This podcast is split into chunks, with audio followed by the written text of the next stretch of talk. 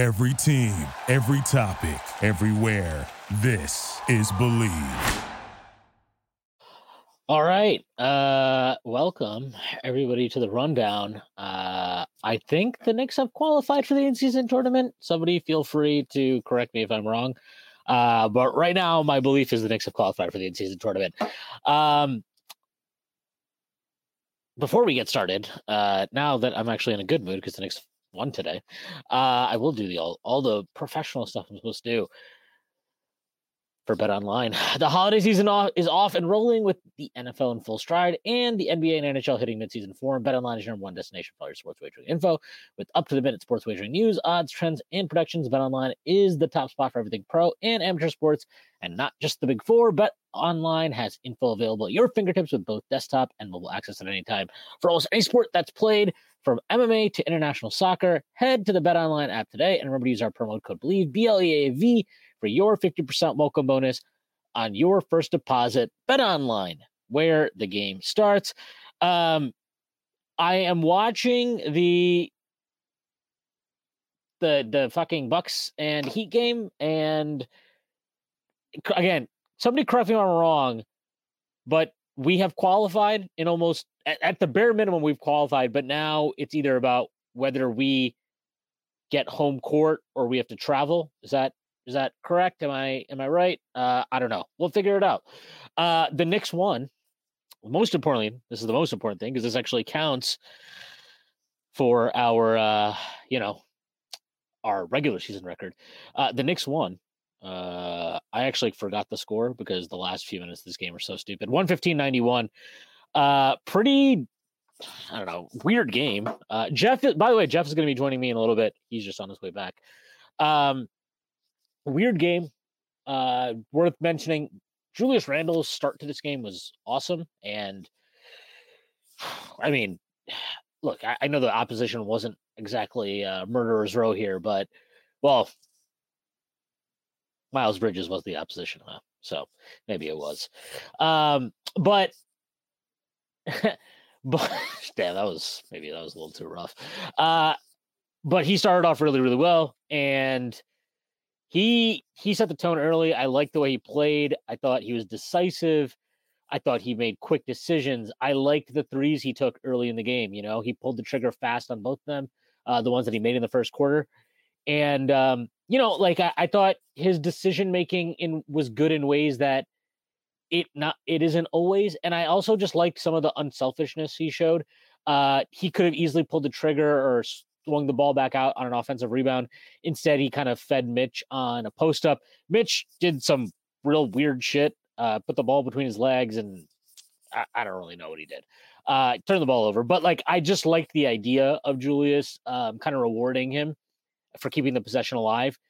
And uh, I thought his defense to start the game was actually really good. It, it, was not so good in the third quarter when the Hornets made a run to get back in the game.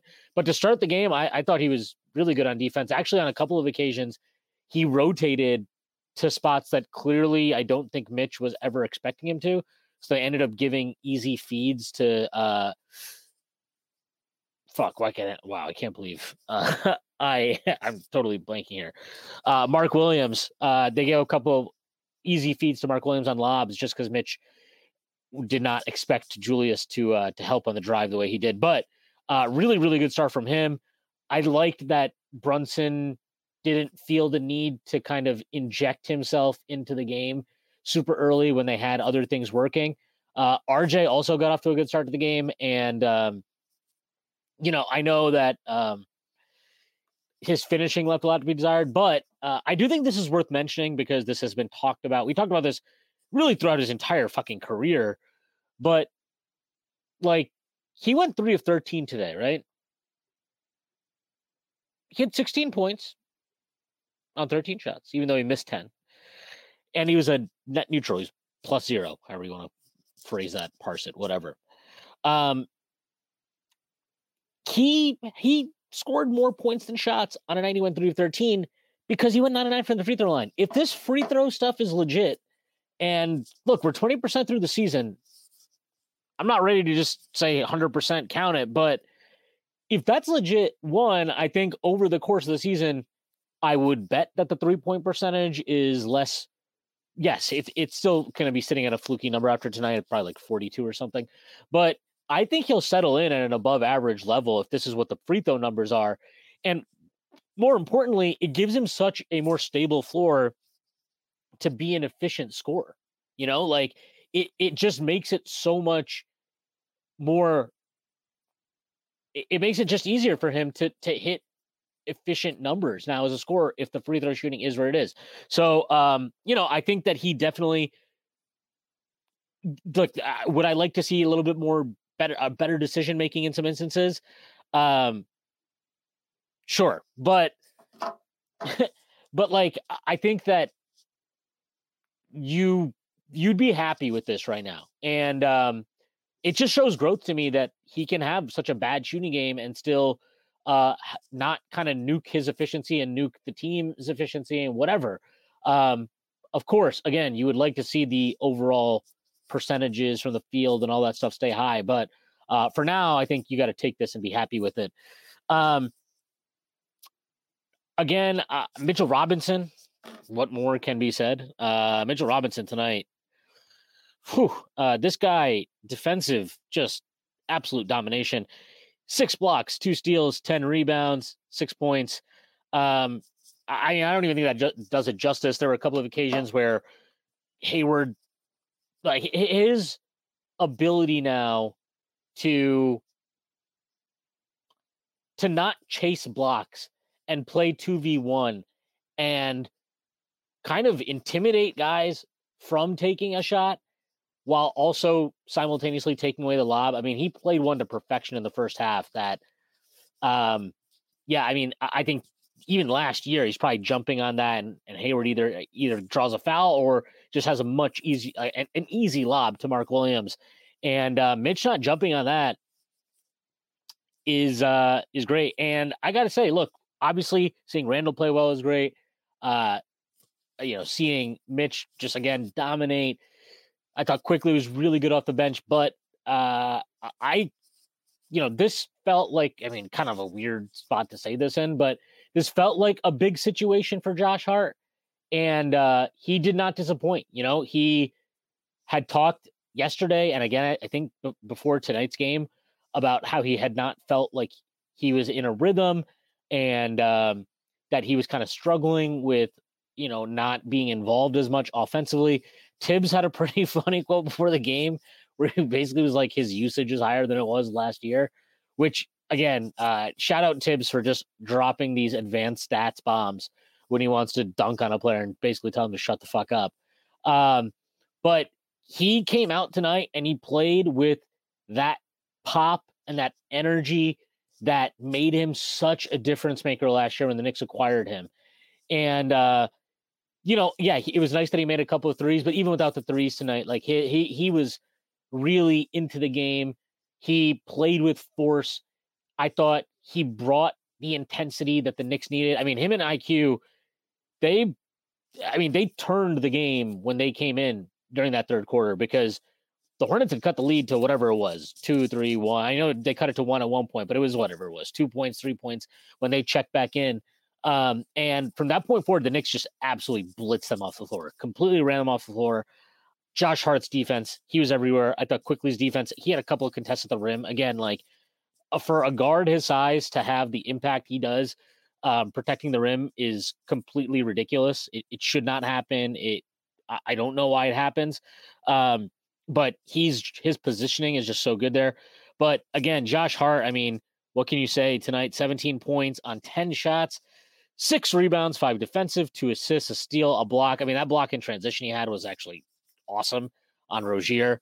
Uh, just, I just like this is the guy that they need. This is the guy that they that that takes them and this team and that especially that bench unit. He just takes everything up to a higher level and he gives them options uh, that they just.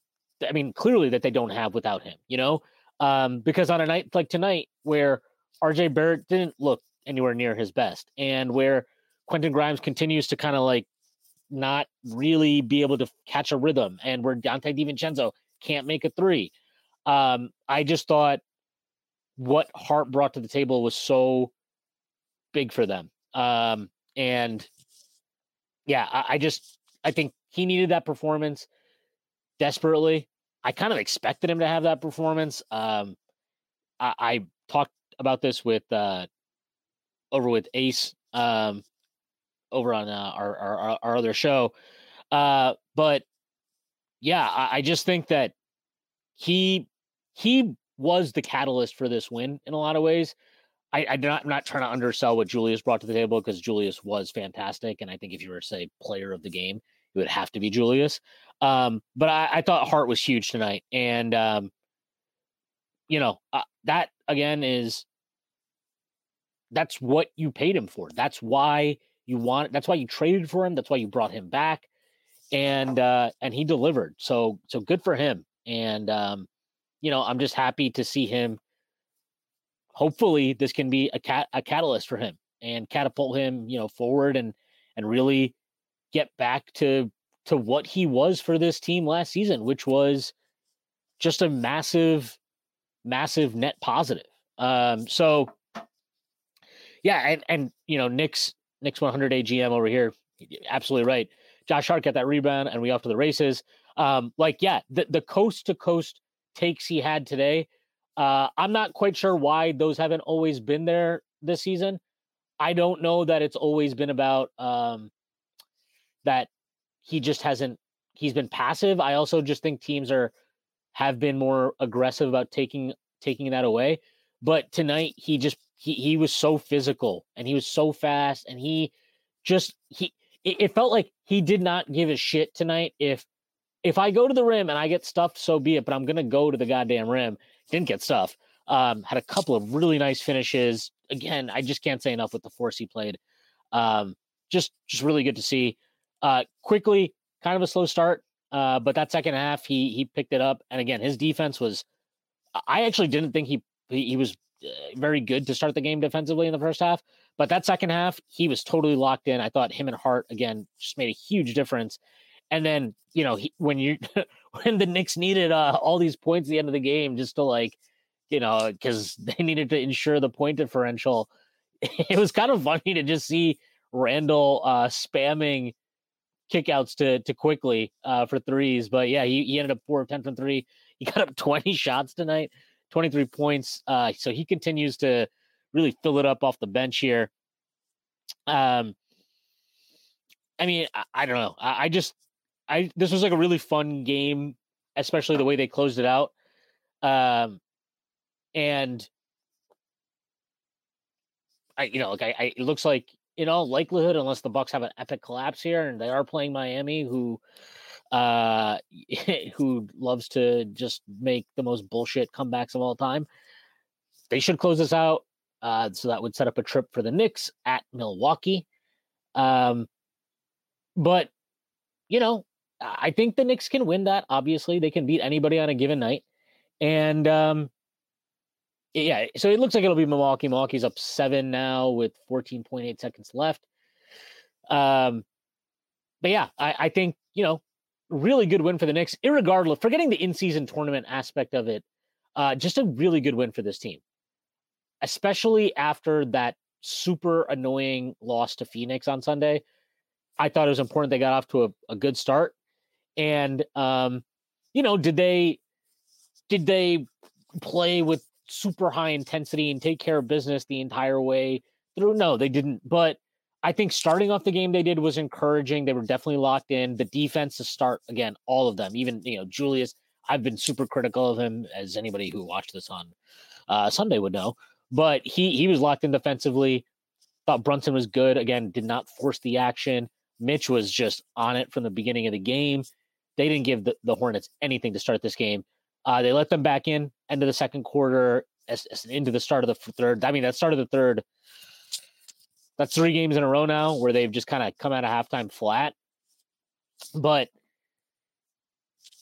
I, I don't know what that is. They've they've got to get that figured out. Like you can't just keep coming out.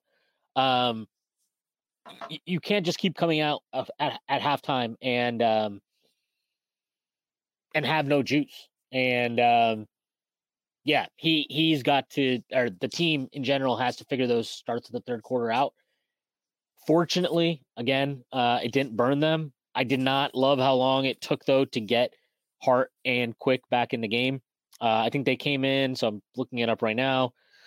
They came in together. Um, yeah, so they came in with 448 left in the third quarter. The Hornets had cut the lead by that point to four.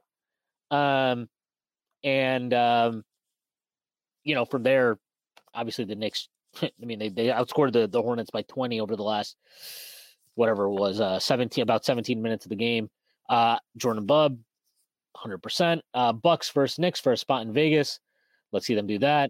Uh, Geoff, what's going on? How pumped are you for the uh, for us to advance in the in season tournament? Couldn't be more pumped. I mean, I don't, I don't, I don't know how to hide my excitement. This is this is everything we could have hoped for, right? and more and more and more yeah and more um i mean no this is this is I don't know. I, I, unfortunately was driving home, so I didn't get to hear your opening monologue. But don't. Uh, I, honestly, I gotta say, I I was like before I came on, I saw uh Macri went live for their post game on KFS, and I know he does a lot of those by himself. I have no fucking idea how you do a post game by yourself. That shit sucked for like the last 15 minutes. I felt like I was just reading off box scores and being like, "Yeah, dude, it was so cool that Josh Hart played well and that Randle played well and that yeah. played well," and it was like I'm like, this sucks, dude. I hate having to do this by myself. yeah, the thing I've always been impressed about with him, and you know, I guess this is KFS pub, but he's really he's really good at like capturing the essence of each game. And I think that's what you have to do is you have to find a way to like encapsulate the meaning of a single game over and over again. And like to your point that's really fucking hard to do. That's just it, you're gonna it's it's so easy to just be robotic and be like okay here's box score here's and just list the box score. I uh don't don't worry you can't do worse than i did when i was on this by myself. Um i was like i was like trying to like be cool and read all the comments and then I got to the end and I was like, guys, we made it. And then I realized I forgot to do the ad read at the end. And I just, so I mean, can't can't well, be much worse than I did. Hey, that's better than what I did on Sunday, where I was like, "Fuck the ad read, we're not doing it today." um, but yeah, look, uh, I think the story for me, I mean, if you're talking about capturing the essence of the game, uh, look, we'll talk about Randle, and I do think like he he played well. I love the way he started the game tonight. I thought this tonight's game was about Josh Hart in so many ways. Like it felt like, I mean, me and you actually DM'd about this earlier today, and I was like, I don't know, like I read those quotes and I was like, good for him. Like, I don't know, I have no problem with him saying what he said. And I kind of think like I felt like, you know, he's a fucking loud dude and he's braggadocious and he's brash and he pounds his chest and he's like, you know, Josh Starks, right? Like he's wears the same number and he's like he is like the I don't know, if if Quickley is kind of like the uh the crown prince of the of the MSG crowd at the moment. Josh Hart is like the lifeblood of it. He is like the he, he is the closest thing on this team and really most Knicks teams since then to like what Knicks fans that are nostalgic about those 90s teams like he captures that in so many ways. Um and I just did not have a problem with what he said. Like I understood it. I don't think he was shitting on Thibs. I don't think he was saying I need to shoot the ball more or I need more shots. I think he's just talking about catching a rhythm and and really talking about adapting to a role. And you know, maybe like just saying that sometimes like you know, what's that story about Jordan where he like made up that a guy talked shit about him and then like came out and dropped like whatever it was like 50 on the next game. They asked him about it later and he's like, "No, I was just trying to like pump myself up or whatever it was, right?" Like you know, I'm not obviously Josh Hart is not Michael Jordan, and I don't right. know that he's a sociopath like that. But but like, I don't know. I just felt like he needed to get that shit off his chest, and I, it felt like he played free today in a way that hasn't been the case all season. Um, and it was just good to see that because that is what made him so fucking impactful for the Knicks last year. It's like you know, again, like you know, we talk about oh, what Quickley does can go beyond the box score. When Josh Hart is good, what he does well, yes, you love the rebounding and all that shit, but like what he does adds something beyond the box score. He plays with a heart and a hustle and an intensity that I think elevates the group um, in ways that like are just different from other players in the team. Yeah. No, hundred percent. Um, I don't think I can say it any better than that. The there's a reason that the team was at its best when Josh Hart was on the court last season. Um, he just uh, he he gives you things without diminishing returns. He is one of the least redundant good players in the league. You know, he's just never going to get his in a way that like prevents the better players from getting theirs. Um, if you uh, if you listen to uh, the most recent episode of Hot Hand Theory, we've been we've been kind of uh, pitching Not around. tomorrow. I'm gonna do that by tomorrow. that we've been uh, we've been kind of pitching around this idea of a statistic that like tries to capture what percentage of a player's usage actually determines their impact. So like Julius Julius's impact is like entirely captured by his usage. You know, like if, if Julius has a bunch of points, rebounds, and assists, it, it's not like his goes beyond the box score, or, or rarely it does. And I don't mean that as a shot at Julius. There's plenty of really good players. Like Luka would, you know, have a, a really high percentage of what Luka does is captured by his stats. Uh, LeBron, you know, or 2009 LeBron, you know, these guys. But then there are guys like Steph Curry who, you know, and and I feel like Josh Hart falls in that. Obviously, nobody's Steph Curry, but you can look at a game where he has, you know, six points and eight rebounds and be like, oh, we're paying this guy 70 million. But when he's at his best, it almost doesn't matter what it says in the box score because the energy and just the stuff he does that doesn't show up. There's a reason that when he's on the court, good thing, good team things happen. Um, obviously Quickley falls in that category, but so so when Quickley and Hart and DiVincenzo are all together and they're all these guys, it's it's not surprising that this lineup is just starting to really, really flourish. Um, and I, I, haven't even mentioned the fourth guy in, in, that bench unit. And I know it wasn't the best game for him, but I kind of want to just, I, I feel the need to highlight how much growth RJ Barrett has shown defensively. And I think this game actually showed not an overall quality, the quality was really high, but he also showcased the different ways he's grown. I saw multiple stunts where he he was off the ball and he and he helped stop an advantage. It, just just improvising a stunt. I saw great on ball defense. I saw rim protection. Like this is, uh, you know, maybe not maybe. The, obviously, he wasn't going to shoot fifty percent from three all season long, and there are ways for him to go offensively. I thought he missed a number of kickouts. I thought he had one fast break where he missed Grimes on the wing. That was just brutal. Um, you never want to see a guy go three for 13, although him going nine of nine from the free throw line, encouraging. But I do well, believe I, I just that- I, I, mentioned that in my very boring monologue. Um, that like it's like there's no uh, world in last year, previous years, if he goes three of 13, that he has 16 points. Like no right. shot. Like even if he gets to the line nine times, hell, even if he got to the line eleven times, I'd be like, yeah, he's probably gonna miss like four. Like it just feels yeah. like one of those nights. Uh, but yeah, I mean, look, the and and the best part about the free throw line thing again is that this is over twenty percent of the season now. If this is like pretty, if this is real, you know, if he's an eighty plus percent plus guy, obviously that gives him a more solid base as an efficient scorer.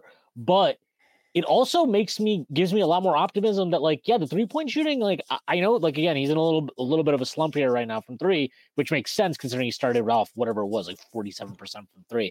Um but like gives me hope that he's going to end up being like maybe not just average this year but like an above average three point shooter. Yeah like th- what, what do you think? Like in the you, you mean like in like the 36 to 40 range? Yeah like if he like 38 seems like doable for sure. I agree.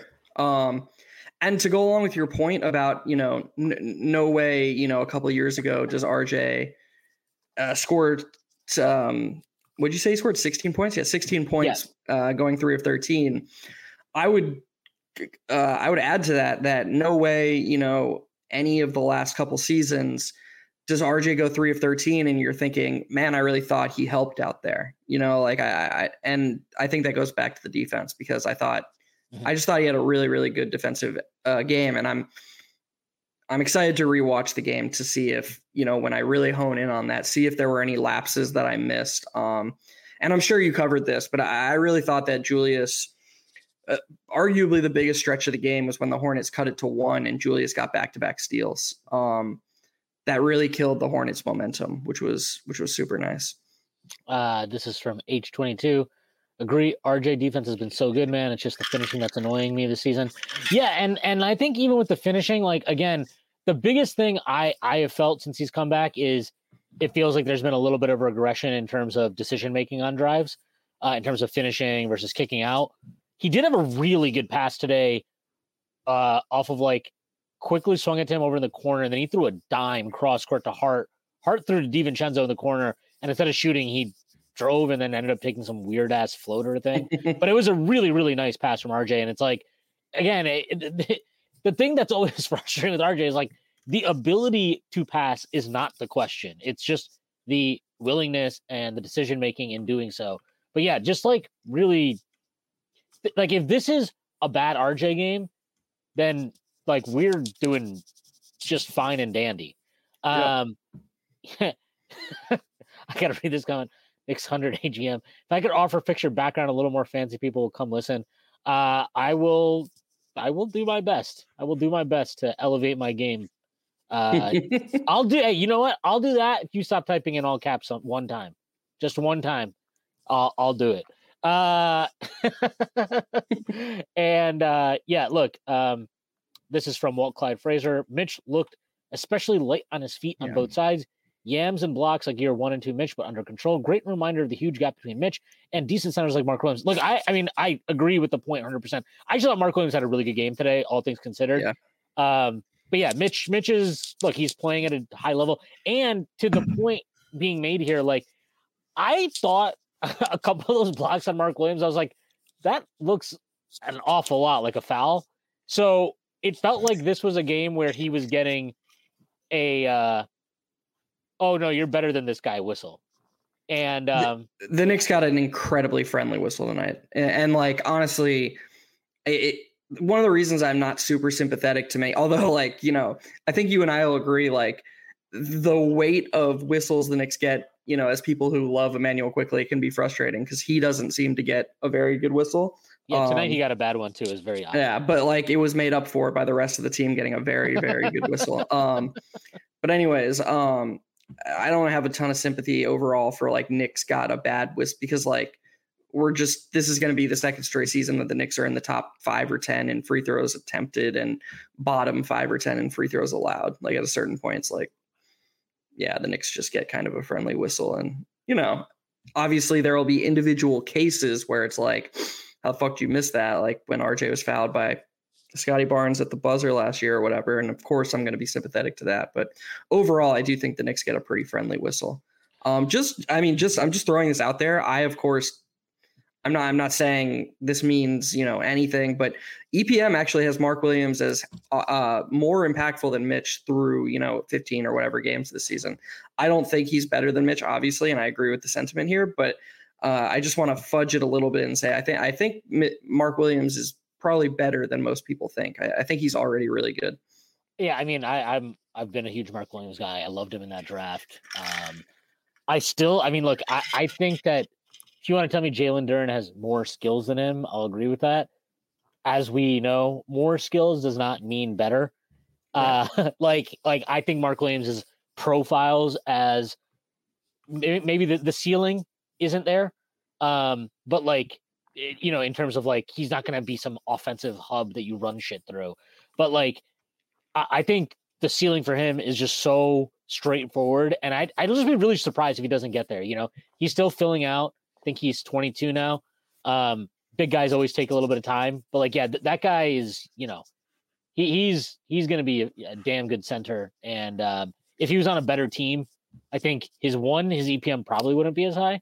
Uh, and then two, I think that I do think that how good he already is would be talked about more because I do think that he is really, really impactful for them. And you can visibly see the difference when he's on the floor versus off the floor.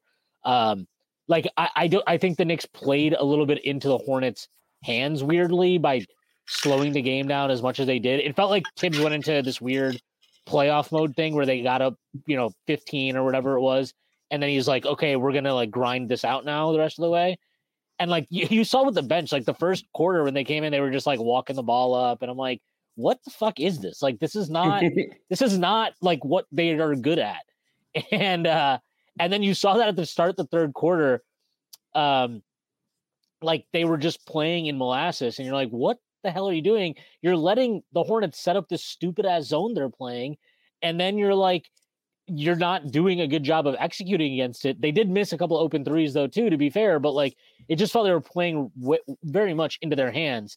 Um, and so like, I, it, I, you look, it was good that he brought in a Hart and Quick when he did because once those guys came in, they were just like, as soon as they got rebounds, it was like, all right, we're we're going, like we are going, we're taking off here. Um, and again, that that more so than Quickley, that is because of Josh Hart. He did bring that to the table. He brought everyone with him. You know what I mean? Like he made them go, and uh, that that totally changed the game. That ended the game uh, as a competitive contest, and uh, it entered its more uh, fun, you know, fun. Uh, what? How many points do we need to win by? Phase. Uh, yeah. I, you you must not have caught the uh, MSG broadcast, right? Because you had to watch this while you were out. Yeah, I was yeah. watching on mute. Although, um, so the TV that I watch on, I haven't. They're so nice to me at this restaurant. Like they basically have like this booth that I always sit in with this one TV that I always watch the Knicks on when I can't watch the Knicks at home. They always know like what channel to change it to. But the only problem is that, uh, well, I don't care about the sound, but because there's no sound, there's captions on. So like I got I got Eric Collins on mute and like they spent they, they they spent the whole game first of all they spent the whole game talking about uh like how good Quickley is. Like they they literally were just like he should have won six man of the year last year. This guy's awesome. Um and then they hated the whistle. They were like this bullshit. Only only five free throws. They were so angry about the whistle the whole game. But no uh, to answer your question i did not get the MSG yeah, so like Breen was just going like crazy towards the end of the game. Like when Randle's on the line, he's like, "These are huge free throws." I was like, I, it's like I, I, I think they're not that big actually. Um, I gotta say, uh, you know, our guy uh, Knicks 100 AGM here, who is just owning the rest of the chat, by the way, owning everybody.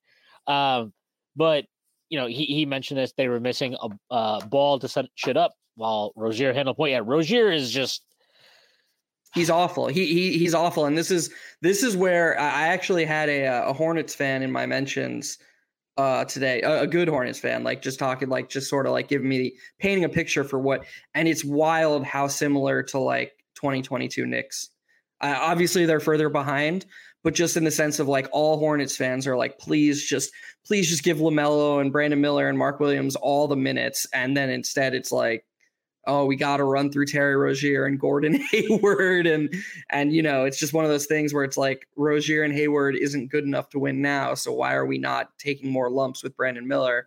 Um, I thought Brandon Miller was impressive again today. I don't, I don't know what you thought yeah, about him. No, I was I was just gonna say I thought I thought like I thought he played really well. I know he ended up only going uh, seven of eighteen, but like I liked the way he played. I thought his three point shot. He only he ended up going four of eight. He's got to definitely work on uh, strength and all that stuff work scoring inside the arc because dude Quickley absolutely stonewalled him multiple times in the second half yep. like and like you know Quickley's a really good defender but you would obviously in time expect a player at Miller's size to be comfortable uh, operating in the mid range against a guy like that. I think that'll come in time. But yeah, I like the way he played. I think I think defensively he's actually shown quite a bit. Like I don't think he's a bum out there. I think he knows what he's doing. I think he yep. competes that's a big thing. Um, like him and Mark Williams and L- LaMelo, like this is not a bad foundation, but the pieces around them are so just yep. bad. Like, I'm sorry, I don't care if Miles Bridges is good at basketball. That guy is an embarrassment.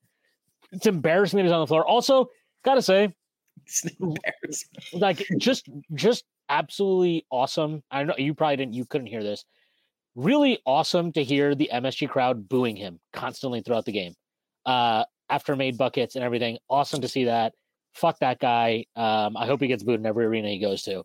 But like, I mean, forgetting again, again, if he's good at basketball or not, what?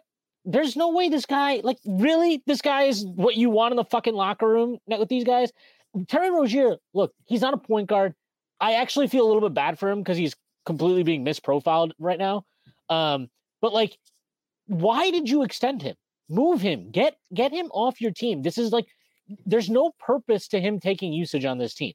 If you want a good vet, go trade for Alec Burks. Okay, really. Like I'm not, I'm, I'm not even joking. Like go trade for Alec Burks. He knows exactly how to like the balance between doing his Cook Burke stuff and just playing off of like others' creation. Um, like he and he's a he's a pro. He's a real pro. He's not. He is a pro. I, I'm I'm dude. That that 2022 year was he was not finding the balance great. No, no, he, no. that But, was, but that was that was Thibs. That was Thibs. Thibs being like you're the point guard. Like, dude, that guy hasn't been a point guard Yeah. since he was like 17 or something. Like, what are we doing? Oh, okay. No, this this is my mistake. I thought you were saying like with LaMelo, if you mm-hmm. want a veteran to be point guard, or excuse no, me, no, no. with LaMelo out, if you want a veteran No, to no, bring that's in to be point guard. Yeah. My, no, my, my mistake.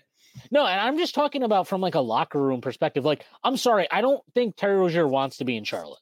Like, he's like to me, it's like, dude, this guy was on like playoff teams. Like, he made an Eastern Conference Finals run, right? Like as a starting Yeah. point guard at one point in his career. Like, I am very, very skeptical that this guy wants to be in Charlotte anymore. He took the money because it's like, okay, you're gonna give me a hundred million dollars. Great, yeah, I'll take it. Um, but like they they need to move him to a team that just needs some scoring punch or something because th- it's depressing watching that. Gordon Hayward, like it's he's an expiring contract, right? Just fucking waive him or just cut him. I don't care. Like just get rid of him. He, he makes no sense in this team. Again, not his fault, but what is the point of him getting usage on this team? There's no purpose to it. Uh, I I just and I don't understand the profile of players they've taken at all. Like I don't know, Nick Smith Jr. He played like five seconds, but both times he's come in against the Knicks that I've seen him, he just comes in and is just immediately chucking up shots indiscriminately. um, I- don't know. I, I just don't understand this team. I Mitch Kupchak was once upon a time a good GM. Uh, he has ceased to be a good GM, and it is time they got somebody new there. You would hope that Oh, with new ownership, um, that that will happen in time. But like they have just wasted LaMelo Ball's. They wasted his entire rookie contract. They achieved nothing during his rookie contract. Um, yeah. No, you're uh we we we talked about the same thing today. Like um or yesterday. Um on hot hand on hot hand. Um the the Hornets are just it's exactly like you described. It's LaMelo, it's Brandon Miller, it's Mark Williams, and then that's it. That's that's where they're at. Um I think I'm uh, which is like Try to- fine by the way if you're a rebuilding team and you Yeah. have three pieces that you're like some level of like foundational cornerstone however you want to describe it that's Yeah. not awful they have all their picks moving forward because they suck and that first round pick they traded out is never going to convey um like just get them in Detroit it's like what can you guys just pri- like figure out the three or four guys you want to prioritize and then everything from there should just be about how do we accentuate and you know how do we optimize their strengths and how do we mitigate their weaknesses and what are the pieces and the profile of players that achieve that? And those two teams are doing absolutely nothing to support their best young young players You, you know who would have been a great shooting yard for them in between LaMelo and Brandon Miller? Somebody like Quentin Grimes.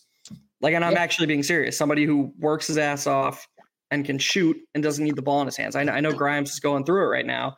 Uh, but two threes this- tonight baby yeah, no, no. Yeah, I thought. I mean, look, he he's more. Did dude that one possession, the one possession in early in the third quarter when we got like a million offensive rebounds when when, when Mitch did it. The one that Grimes didn't shoot at the top of the key was one of the most baffling things I've ever seen. He was like, "Oh shit, I just I just missed one. I can't shoot another one." Oh, especially especially because it's like there was like only one bad decision he could make in that situation, and he made it because it was Yeah. like either shoot the open three you have, swing it to Brunson next to you, who is also open for three, drive, draw the defense, and spray to like RJ. I think was in the corner for a three, or let me try to do like some weird jump step and then put it like I lay it up around Mark Williams. I was just like, you picked the the one bad one. Yeah, good job. So weird. All right, so I'm gonna I'm gonna I'm gonna ask you something because I saw I saw Benji mention on Twitter. Uh, I'm gonna give a shout out to my dad because my dad uh, was a big Knicks fan, you know, from the 70s through the 90s, and then you know, like most people that generation, when Jordan retired, it was like uh, whatever boomer speak, you know, whatever boomer speak you want to, the college guys try harder. There's no defense in the NBA. You know, he fell into that hole for a little bit, but uh, ever since I've gone back to the Knicks, he's he's hopped aboard and he loves the NBA again. Um, so we're watching the game tonight. I couldn't believe it because Benji tweeted it out like 10 to 15 minutes later. My dad was like, "What do you think of this?" He was like, "So I my theory about the Knicks is that Jalen is the guy." that you can trust over any other starter to no matter how he's playing early on to get it going and to figure it out and to stay in it mentally. So like if Jalen starts cold or he doesn't start with a lot of touches, he'll just figure it out because that's just how, who he is and how he is. And he was just like, I think the Knicks are at their best when they make a concerted effort to run the offense in the first quarter through Randle and through RJ and make sure those two feel involved from the get go and that Jalen Jalen should he was basically theorizing that Jalen should actively take a backseat in the first quarter to make sure that RJ and Randle get their feet wet early in games as often as possible. Do you think there's validity to that, or do you think it's just like random variance and maybe not true? Um, I don't. I don't know if I would say I disagree with it. I also just think like it's not that easy in the sense of like um look coming into tonight's game i posted this number yesterday. Randle was at like he was leading the team in usage in the first quarter and he's you know it's garbage. It's like 44 true shooting or some bullshit like that. It's just an awful number. It's in theory the right i agree with that like yes get those guys going and yeah like you know Brunson's always going to figure it out at some point or find his spots and that's what it is but like, if those guys don't have it going, then it's kind of like a difficult position. So uh, to me, it's just like the opponent. I, I also think like this is a credit to him and Quickley. Um, the way Charlotte defended the Knicks tonight, it was very obvious that they were like the key to slowing down them, slowing them down offensively is to make their point guards give the ball up without getting much dribble penetration. Like their bigs were trapping, they were, you know, showing up super high. They were like these guys, their guards were fighting over every screen. They were not just going under, they were not switching. It was constant like like we're not giving you an inch, right? Um and so this like I think tonight kind of because of the way they were defending him, it played into like, what your dad and what Ben's you're talking about uh, I just don't know that that will be the case against every team. And also, like, quite honestly, I know that Randle, like, he had a lull in the middle of the game, and I still feel like, you know, uh, it's tough because I don't think it excuses all the stuff we see. It still feels to me like he can't get a full game of awesome Randle stuff yet. Like that hasn't happened quite yet for him. Um, you don't, you don't think the game we just watched was that? No, I thought in the middle of the game he like just couldn't get a shot going and he wasn't getting to the cup all the way and it was you know whatever. But like, um, I I don't know that. I think that's probably tied to his ankle a little bit. And um, you know, that being said, though, like the way he closed it was good. I like the both the steals he got at kind of like key points in that third quarter uh, that felt like you know actual kind of understanding the moment in a game and going out and making a play for your team type of stuff, which isn't always what you get from him. So, um, yeah, it was like I, I to to bring it back to what you're talking about with Jalen. Like, I think because because of how they defended him, it was easy to kind of like let Randle get the game going, like find himself throughout the game and, and get himself going. Um, but there will be games where like I don't care how they're defending you, just I, we need you to just figure out a way to like to get yourself going regardless. Um, which like look, we know he can do that. We saw it in the in the playoffs last year. We've seen it various points in his time in New York. Like he he will find a way. He'll always figure it out. Um, but yeah, like I, I thought I thought he played a very patient game tonight. Aside from like this is that, this is Brun- this is Brunson now. Yeah, Brunson. Yeah, okay. Um, and I I thought he largely took what the defense was giving him, even as a passer, which was good to see. Like he passed more to Mitch tonight than I feel like I've ever seen him pass to Mitch before. The one, the one look off to the corner to find Mitch cutting. Uh, it was in the first half because they were going right, and Brunson was like above the break on the right side, and Mitch dove down the middle of the paint, and he always makes that pass to the weak side corner. That's a, that's a skip pass he loves making, and he looked at the weak side corner and got and held the the weak side low man at bay, make sure he didn't fully stunt on Mitch, and then he threw the pass to Mitch Cutting, and, and Mitch that was I think that was when Mitch missed the layup and then got the putback dunk. If you remember that, that was that was a beautiful pass from Brunson. Um, yes, I agree. Um, I think this is a interesting point here uh, brought up by Brent. Off topic is the next step of IQ offensively for him to make a habit of doing a national and his initial drives are unsuccessful. I've noticed it a lot this year of him getting stuck in the um, paint looking for passes. Yeah, I think uh, I, I've actually been contemplating like posting about this or whatever. I'm just like not really interested about tweeting about Quickley just because like I I think my thoughts on him are pretty obvious. Um, but like yeah, I think he there's two things. One, Nashmore. Two, I don't mind him picking up his dribble there. He's got to have a second count. Like having that counter to do like the fadeaway midi is good. Teams now know that's his counter. So like he has an opportunity to pump, spin back. It's good to see him take those lefty lays tonight that he did. Um, like there he needs to develop a counter to his counter now, basically is what I'm saying. But yes, I think gnashing more keeping his dribble alive. Those are all fair game. And um, look, this is something that I think Mil- or Miami very much kind of scouted him for in that series, both them and Cleveland, to be fair. Um, so like this is definitely an area for him to continue to grow. Um, just general like playmaking going to his left, I think is a is probably the the broad um, brush I would paint that under. I think he has a habit of picking up his dribble when he goes left. If he goes right, that doesn't usually happen. Um, so yeah, that's part of it.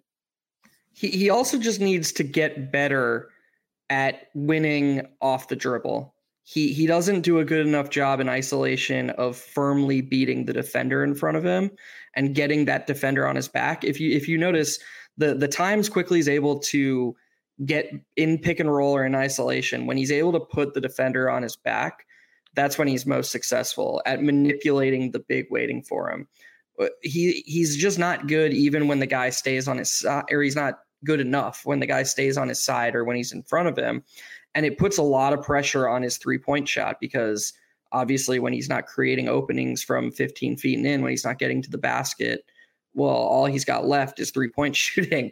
Um, and so his game becomes much more volatile than you want it to be. I think you saw that a number of times tonight where he was trying to create stuff and he just couldn't get by whoever was in front of him, whether that was Brandon Miller, whether that was um, Bryce McGowens, you know, just a, any of these guys. He, he's just uh, early in the season, he showcased an increase or excuse me, an improved ball uh, handle and he had a couple of quick dribble moves that created space for him and allowed him to get into the paint easier. I'd like to see those more. I just I'd like to see him getting two feet into the paint and forcing collapses more often. Um, and I think he'll get there. I, I don't think it's unreasonable to expect that improvement from him. I just think he's still young, still learning, and he's very much not a natural rim attacker. Like this is this is so far above and beyond what we thought we would get from him when we drafted. Like, remember what the profile on this guy was as a rookie. So there is reason to be patient with him in this regard because we weren't supposed to get anything inside the paint from him.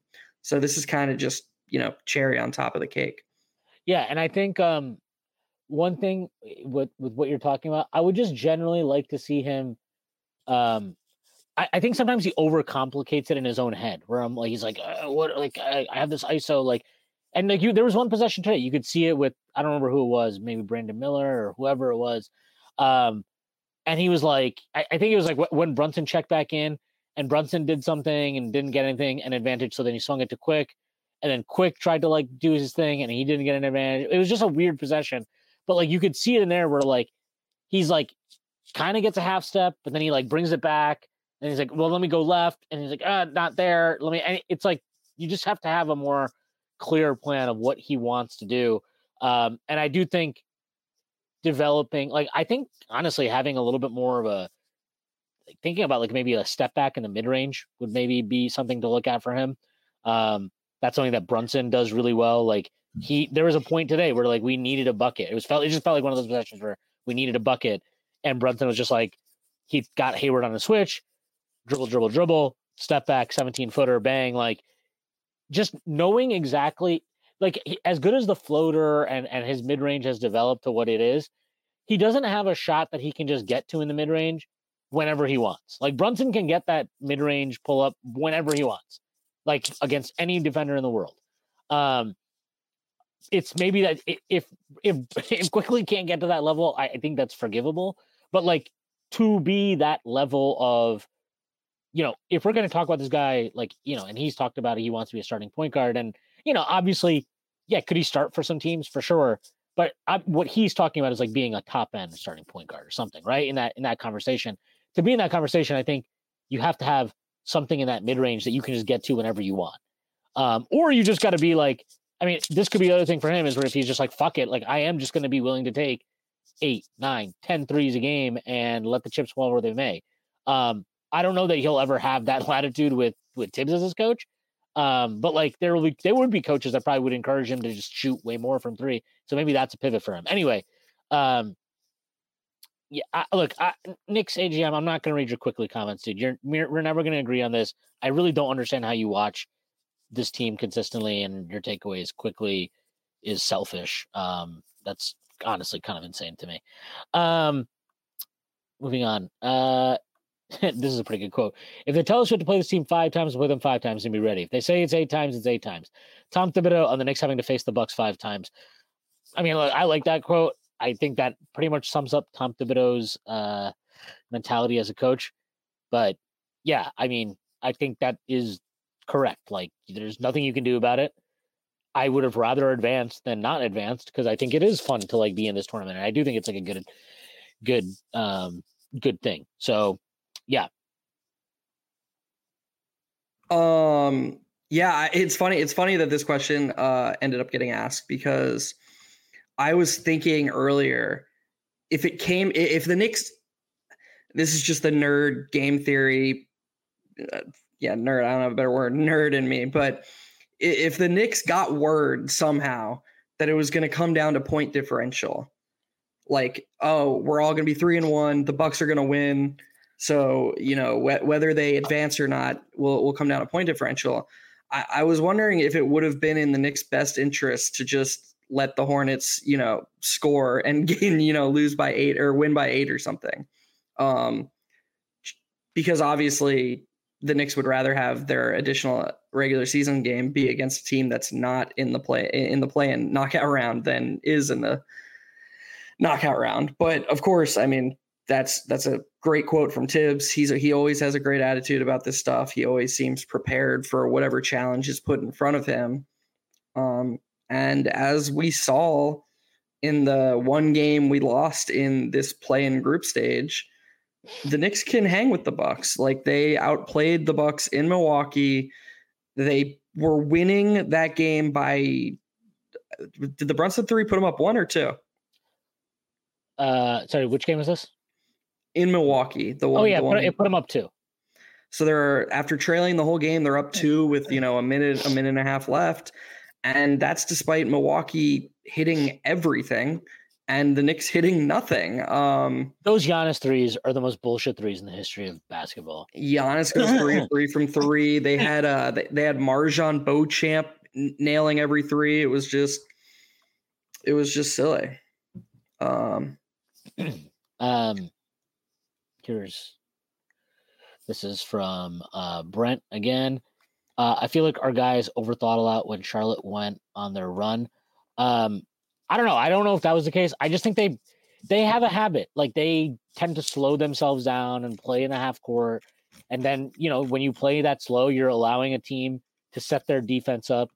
You're not going to create quick advantages. It's a lot harder to do that against a set defense. and so that's um that's what happened. And I and again, like you allow them to set up a zone, you're not making threes in that stretch. So it just all looks bad. And um yeah, that it's that's what it is. So I, I don't know. I I don't know if I I would say overthought. Um this is um JK. I don't know if overthought is quite right. It looked like our normal offense. Thought they got some bad shot luck. I agree with a little bit with that. Defense sagged off in the second or third, though. Yes, I agree. Like the defense definitely fell off a little bit. End of the second, into the into the middle of the third, anyway, until Hart and Quickley came in. Um, this is from Brent. I really like agreeing with Thibs, but I understand his awareness of of the bench. I feel like they've been clunky offensively. RJ Hart minutes need to go.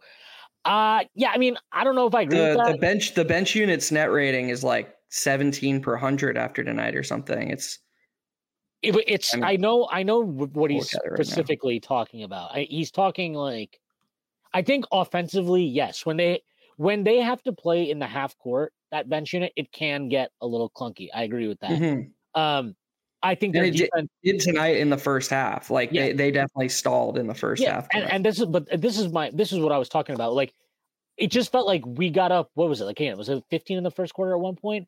And that bench came in and they're just walking the ball up, and I'm like, why is this happening? Why is DiVincenzo walking the ball up and then he's like doing the stupid pointless pass to Quickley, and then he does a stupid pointless dribble handoff with Hartenstein, and then they have to wait like five seconds for Hartenstein to finally be able to get the ball back to RJ or to Quickley, and it's just like now you're up against the clock you- and you didn't shift the defense at all in any way that mattered.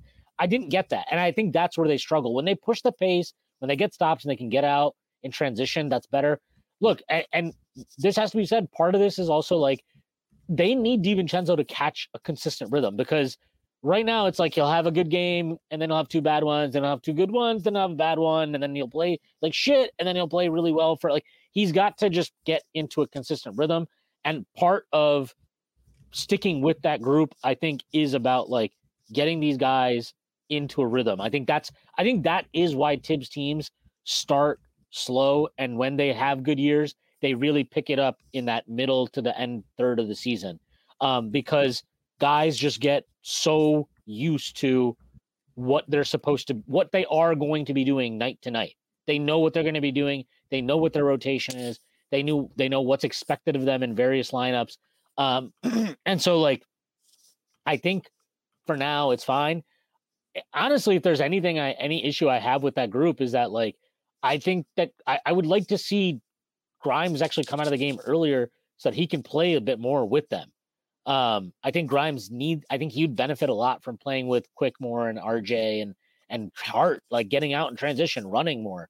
Um, I think that could benefit him a lot. So uh I, I, I don't know. I I and I don't know that I I don't know if I would say Thibs has been super wary of it. I just think people get the sense that he is because that that rotation is so weird where it's like, you know, RJ's first out, but then he comes back in usually with either a minute left in the first or right at the start of the second quarter. Um, and then and then it's like he comes back out around seven minutes and then Brunson comes in. And so it feels like he's being short leashed with them, but it's just him managing the group so that RJ can come back in with like three or four minutes left and get the minutes that he wants RJ to have over the course of a game. Um, I don't know. I kind of, I, I got to be honest. I kind of disagree with that, and I think I agree more with Brent's sentiment. I still get the feeling that he just hates any minutes that Brunson's not on the court. He doesn't view Quickley. He doesn't view Quickley as a point guard. He views him as an energy bench guy, and he's just doing his best. He he's managing the the non Brunson minutes, but he's dying to get Brunson back in the game to to run the offense. Yeah, but I don't think that's about him not viewing Quickley as a point guard. I think he just wants Brunson out there. Like he just wants Maybe. Brunson out there. Like that's what yeah, it it, is. doesn't, it doesn't have to be. It doesn't have to be a negative on uh on Quickley. I I just think that Thibs has given us. I mean, how many more? How many more things do we need for Thibs to prove us that like whatever we think of Quickley, he doesn't see him that way. I mean, I just don't really agree with it. Like, I just don't think that's his issue with Quickley. I don't even think he has an issue with Quickley. I just think he's weird about giving him certain minutes. But like, like Yeah, there were, I mean, I he could have, he could have easily not closed with Quickley tonight because he didn't really like go off until that final bit of the game. Um, Mhm. like he, he could have just been like, oh no, this is a good chance for me to get RJ back in. RJ barely what did he even have tonight? Like 25 minutes or something? Um, like he didn't play that much tonight. Um, but like I think 20 he played 28 minutes and Quickley played 26. yeah, like I, I don't I don't know. Like I, I don't it wouldn't have surprised me. And honestly, when he pulled Quickley in the first half, I didn't really have a problem with it. Because I just thought like mm-hmm. Quickley was okay, but he wasn't I didn't particularly care for his defense in the first half, and I felt like he was getting annoyed, like he was too focused on like, oh, my whistle is not good, and trying Yeah. to like get a good whistle instead of just being like, okay, just play though, just do that. Um, so I I, I didn't have a problem with him pulling in when he did, and and like there's a lot of occasions where his like, oh, he's playing Hart more annoys me. Hart was really good tonight, so I didn't have a problem with it. Like I if that's and that's how it should be. I mean, the thing with I don't think what I know what you're talking about. To me, it's not about Quickley. It's about at the end of the day, he is a coach who believes size to some extent matching up on the wing matters. And so like push comes to shove, Tim Brunson is better, which is perfectly normal to believe. Um, and therefore it's like, okay, but I still need my size in the wing. So Quickley is the guy that get gets his minutes cut in that in that because of that. Um, if Quickley was magically like six five, he'd probably be a totally different. He'd probably be viewed so di- the same exact Yeah. same exact player. Thibs would probably play him like forty minutes a night or something. But um, that's not what it is. So anyway, I, I don't want to turn this into like what does Tom Thibodeau think about Quickley. Uh, I, going back to the bench thing, I just think that like that that unit is still. I still think that RJ not not being him not being perfectly like comfortable pulling up ever off the dribble from three is is somewhat problematic for that group because if you have two creators RJ right now is still very much like in terms of off the dribble scoring he's very much a one level scorer like he's not a mid range he doesn't have a mid range game really um, and his pull up three point shooting is not a thing. That's just not a thing. So when they get into half court settings, that's why I think it can get really clunky because they don't have multiple guys that can pull up and, and shoot and shoot off the dribble. Like DiVincenzo will shoot in tight spaces, but he doesn't shoot really off the dribble. Josh Hart will only shoot off the dribble in the weirdest scenarios ever. um, but like it's not something that you want him doing. Hartenstein, please never. And obviously, and RJ, like I just mentioned, like he just doesn't do it. So I think that's why it can look clunky. But that group has been good. And if anything, I mean, again, I, I talked about this earlier today, but like, I mean, may, maybe it'll look different tonight. But like, if you look at, if you look at this team's on-off stuff and work through different combinations, basically, like the main things you're looking like the way it's split up with these shot creators is like when Brunson and when Brunson is on, they're always good. They're good with any of those guys, with Quick, with RJ, with Randle, it doesn't matter. When Randle is on with anybody but Brunson, it has not been good this year. Like when Randle is with Quickley as the point guard, or Randle is with RJ and Quickley, those groups have not been good. But interestingly enough, the Quickley RJ one without Brunson or Randle has been really good. Have they been great offensively? No, they've been solid but their defense has been good. And that defense, that group's defense has consistently been good. And it was good again tonight, even though I didn't think, like, again, I didn't think they were really totally locked in in the first half. That second half run they made, they they totally blitzed, they blitzed Charlotte off the floor. Um, so yeah, Sorry, it was mute. Um, yeah, I just think I just think you should trust that lineup more. Honestly, I think to me that's what it comes down to. Because I mean, yes. you look at the you you look at the data, and you know. I, so first of all, I want to say my initial bias was to fully agree with Brent because like you watched that lineup in the first half tonight, and it really felt like things just ground to a halt. Like it was like they they got to 29 points with like four minutes left or whatever, and then it just felt like they didn't extend the lead or do it wasn't even like they were trading buckets. It was like they just did nothing. Um and so i had that you know stretch in my head and i was like you know it has seemed a little clunky recently. But then you look at the data and it's like okay this great starting lineup that Thibs fully trusts 113.1 offensive rating 106.1 defensive rating. This clunky bench lineup that you know can't get anything going 115.7 offensive rating and 101 point uh, or 101 defensive rating. So it's outscoring opponents by almost twice as many as the points as the starting lineup is, and it's scoring more points per 100 possessions. I know that's not perfect. I know that the starting lineup plays a lot more minutes against full starting opposing starting lineups. I'm not saying the bench lineup is better than the starting lineup. That's not my implication at all.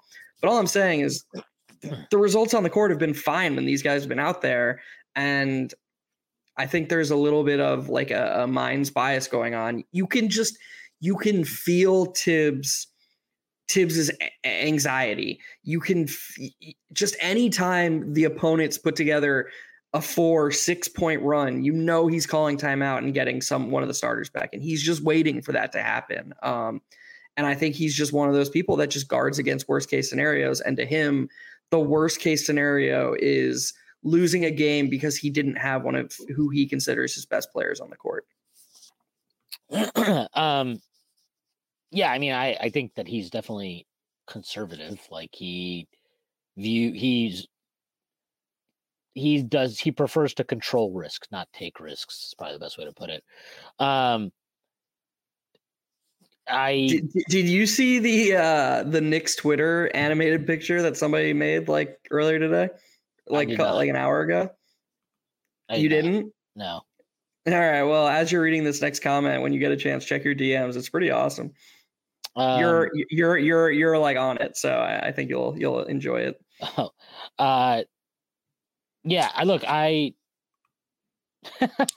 Josh Hart tweeted out a picture of a watch because he was talking about how he can buy a watch if he uh if we win the tournament and he gets 500k, he can buy a new watch. So that's funny. Um, yeah, I, I am just not going to respond to any of this. If you want to get rid of Quickley because you think Deuce McBride is ready, you can't dribble. I don't know what to tell you, man. Um, if you are here, sorry, just, uh, this is uh, this from Walt Clyde Frazier. Should Hartenstein be used more as a hub with the second unit? I gotta say, I've not I've not really been like I, I've been I wanted to see more of him as a hub. I just have not really enjoyed him having the ball much this year. Like even at the top of the key, I just feel like he's constantly refusing to make quick decisions. He like like he never will get the ball and do the first dribble handoff. Like it's always like he gets the ball and then Hart will come around and he like rejects Hart and then Quickley has to come around and then he'll give it to Quickley or like he'll reject Quickley and go back to Hart. And it's just like, I don't need to waste five seconds for this.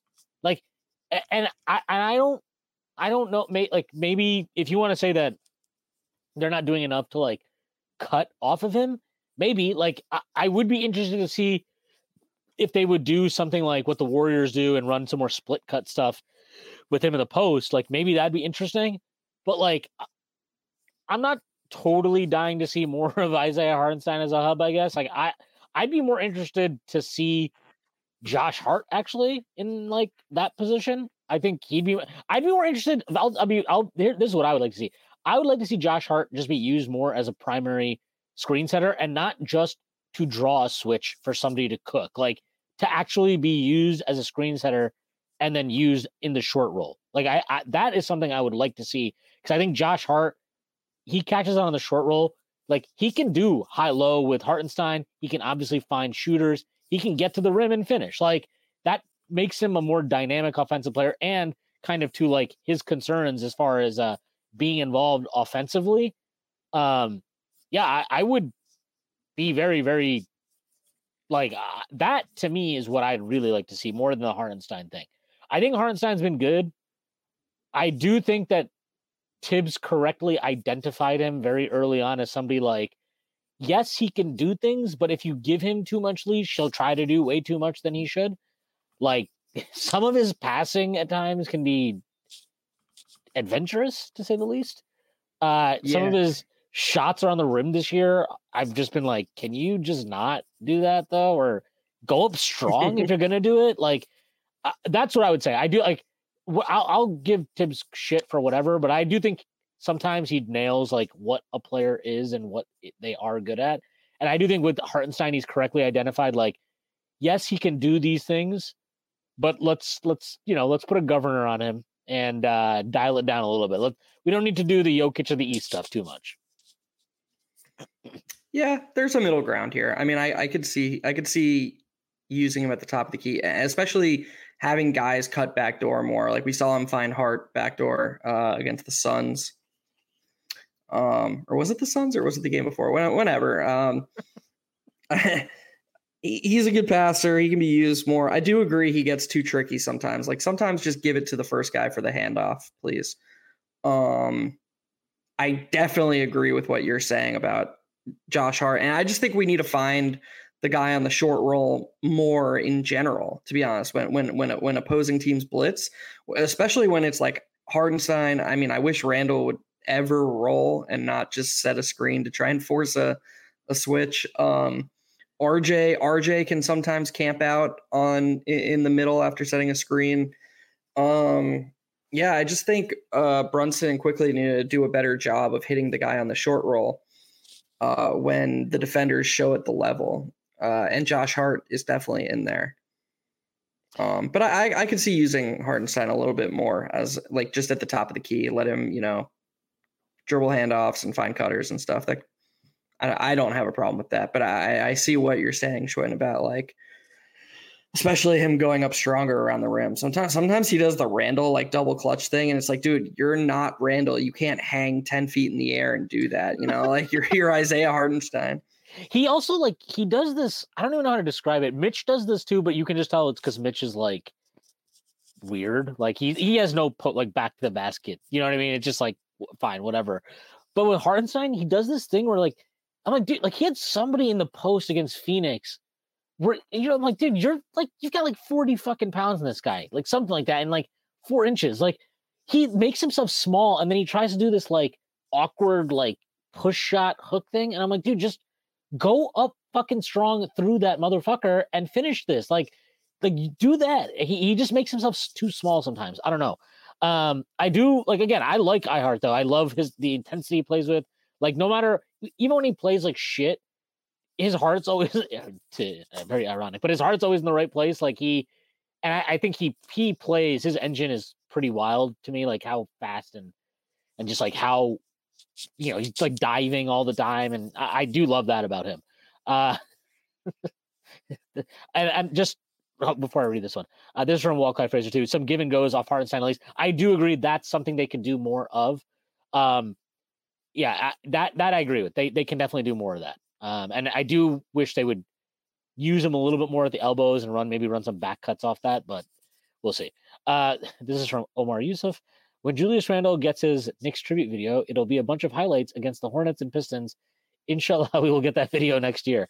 Uh, well, can't can't say that I uh, totally disagree with what you're saying here. But look, like you got to start somewhere. Uh, if he's gonna find himself, he's got to start somewhere. And I don't see him getting traded this season, like in season. So he's gonna be here. I would much rather he find a rhythm and catch, catch, like you know, just get it going. Um, because we know that if he gets it going, at least in the regular season, he can string together months of good play offensively. Um, and we need that. We we definitely definitely need that. Um, so that's for sure there. Um,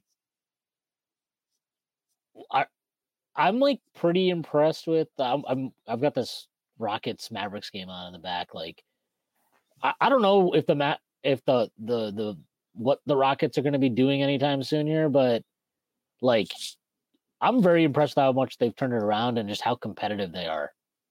Yeah, I I mean Jalen Green just blocked Luka, and yeah, that was really unlucky. What just happened after that? Yeah, um, that was ridiculous. I don't know what the guy who is passing it from out of it. Who is that? Who is number zero? Um, is this the guy? Is that the headband guy that's in the game? Yeah, I have no idea who that is, and he's just made like multiple just horrible choices since he's coming. He also shot a fucking floater that.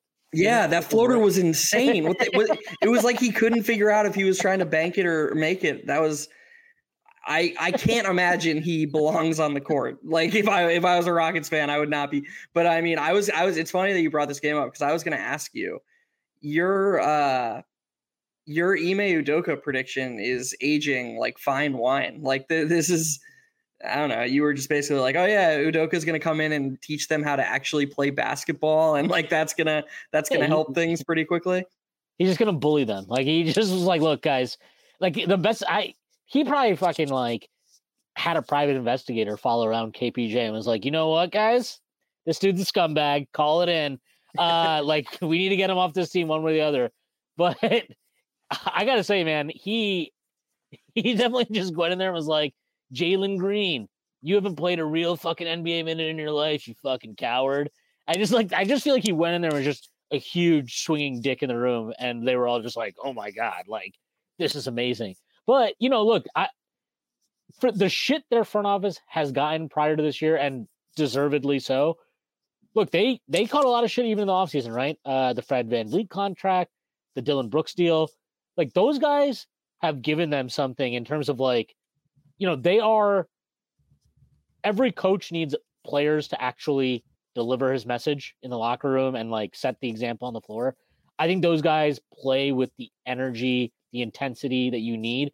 And look, say what you want about Dillon Brooks and the shooting with him, like it's not going to last. But I don't think it's a like. Obviously, the Grizzlies are dealing with a lot, but like they totally tried to throw him under the bus last year for like, oh, he's the reason why everything went bad the way it did, and you know whatever.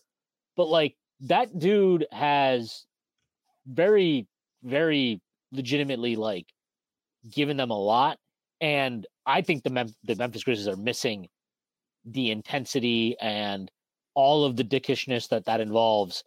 Um, I, I I think they're they're missing that, and I, I think he's definitely helping set a tone in that locker room and probably setting an example for these young guys of like what it takes to like be a competitive basketball player and basketball team.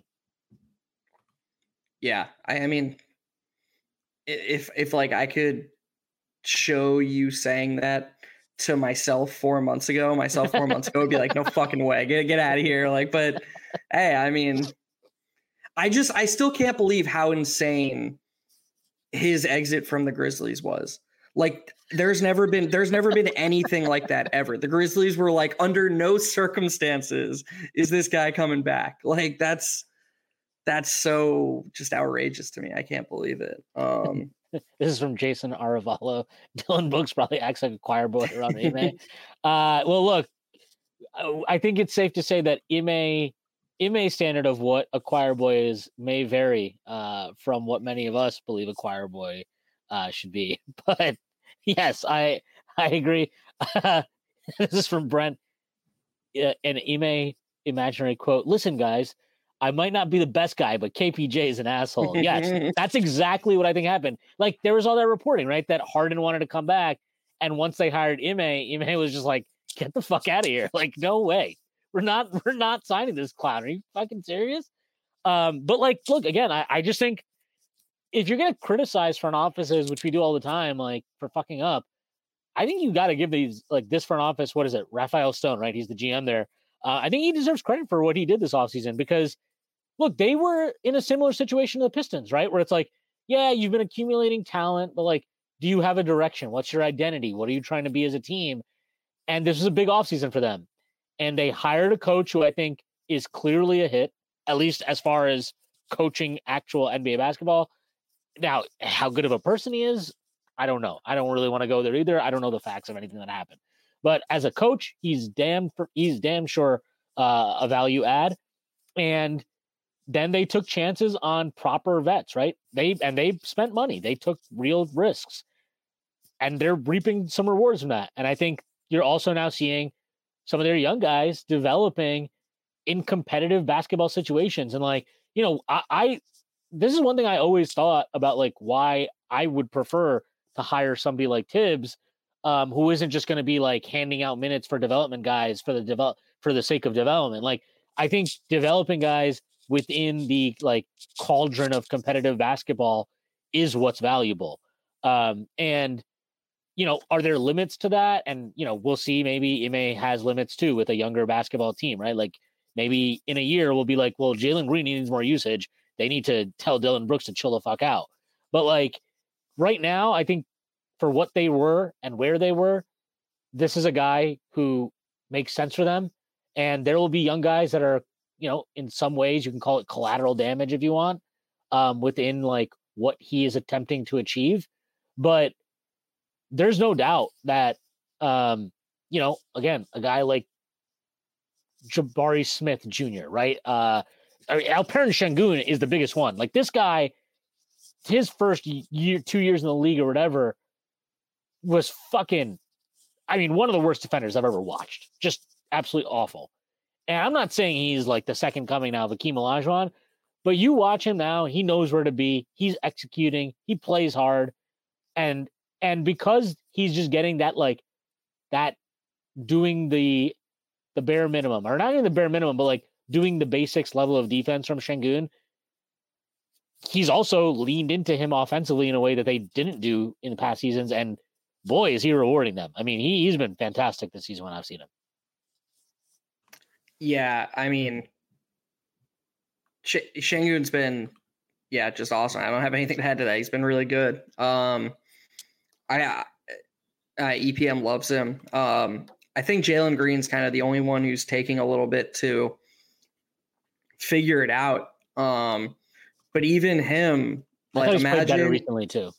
Yeah, no, he has. But also, like, imagine you're, you know, you're a score first shooting guard who basically spent two years being allowed to do whatever you want, and now it's like, hey, figure out this system where there's going to be actual consequences if you if you fuck up. Like, that's got to be weird and it's got to be jarring and I, I'm not surprised it's going to it's taking him a little bit to figure it out. And I, I, if I was a Rockets fan, I wouldn't be worried about him. Or excuse me, I wouldn't feel any differently than I felt um, about him before the season. I actually, if anything, maybe I'd feel a little bit better because I would just be like, okay, if anybody's going to get the most out of this guy, it's Udoka.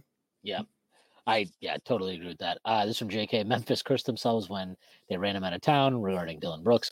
Brent, I do think we let the Grizzlies gaslight us a little. He went from a flawed starter to an absolute menace. He was going to play in China soon. Yeah, no, they they totally did, and uh, I hands up, I was definitely one of those people also. But like the thing that I never quite got is like his impact stuff has always been great. Dillon Brooks' impact, like even while he's shooting like crap, his impact data, like all of it, has always been really good. Um, and that's why I thought it was weird that they like there was no kind of like pushback on like, look, I get that he's an asshole and he does things that are really annoying, but like, what if he's good though? Like, what if he's just actually good at basketball still? And I think that definitely happened a lot with him this summer. Uh, and it was easy to kind of get carried away and make funny jokes and whatever.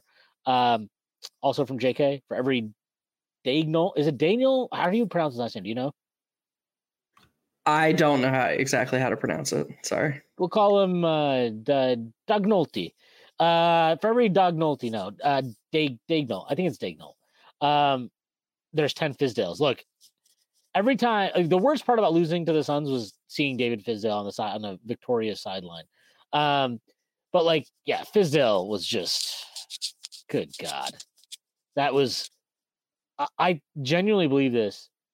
He is the worst coach in Knicks history. And there was nothing that was learned in the what he coached. So he coached 82 games and then he coached what was we were four and 16 when he got fired. Was a four and 20, whatever the hell it was. Um, Something like that.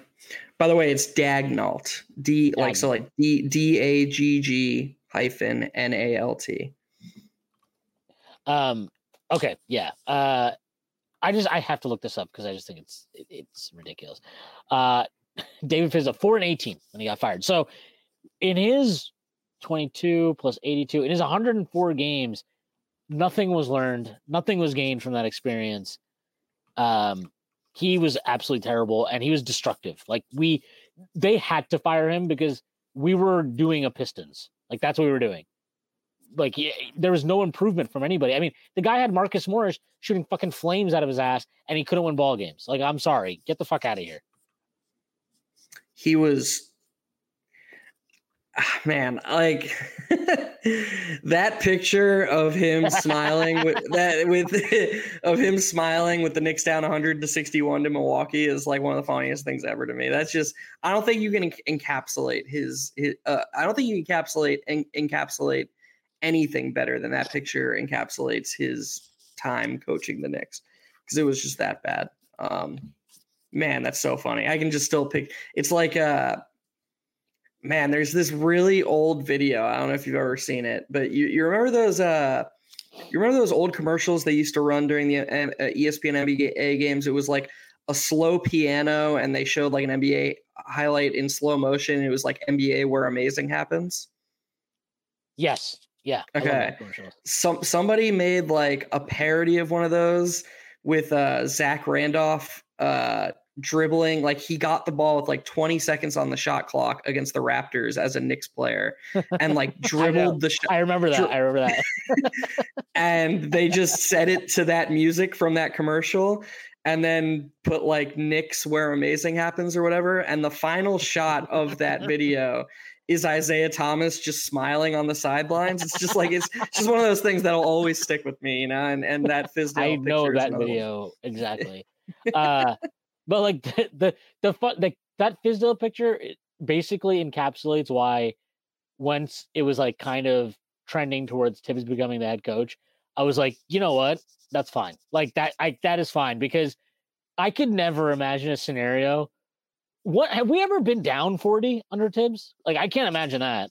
Um, two, the it, worst the worst game I can think of is that Thunder game at home, and we were never down we weren't even down 40 in that game. We just got our ass kicked.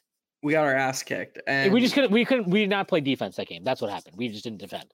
Um, yeah. but like we were I think that was like I mean it's still like a 15 point game for the most part. It wasn't like we were down 40. It just felt awful because we couldn't stop them. Um, it might have been a bit more. I don't know. I think check. we ended up losing by like single digits, maybe even. Uh, Man, I mean, even really? the Mavericks. Yeah, I think the Mavericks one last year was also bad, but like I mean, for the point being though is like if we were down 40 points, can you imagine Tim's calling a timeout and just like Cheshire grin, ear to ear, when with like you know, uh, with Obi coming back to the bench or something? Like he would have, he would just be scowling, screaming at somebody. Like he would have been, he would have been so pissed. this is another good one. The Fizdale whiteboard pick that said "together." that one is really good too. It's a really funny one. So, so you were right uh, on, but well, you were wrong, but you were way more right than me. Uh, the, the Knicks ended up losing that game by ten, and the most they were down is nineteen. Yeah, yeah. So, I, yeah. I remember they weren't like down forty at any point, but um, you know, it was that Fizdale era was something like the the I I will say I don't hate him the most though of any Knicks coach that will always and forever be Larry Brown. Just the most miserable year of being a fan I've ever experienced of any team ever. Like that year was so pointless, and it was just obvious he just wanted to get fired and paid to go away. Uh, what a miserable shit stain of a coach, man.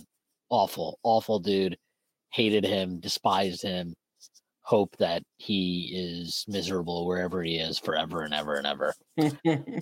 um, all right. I think this is probably a good place to end it. Do you have any final takes from the game tonight uh, before we get out of here? Not really. Nothing. Uh, I think we, I think we covered the bases. I mean, it was a pretty. I mean, I think the fact that we spent so much time talking about other stuff, kind of like this was a game we were supposed to win. I don't. It's just tough to take. To, even you know, I'm not trying to pour cold water on the Randle stuff, but like this team was bad, and like there was.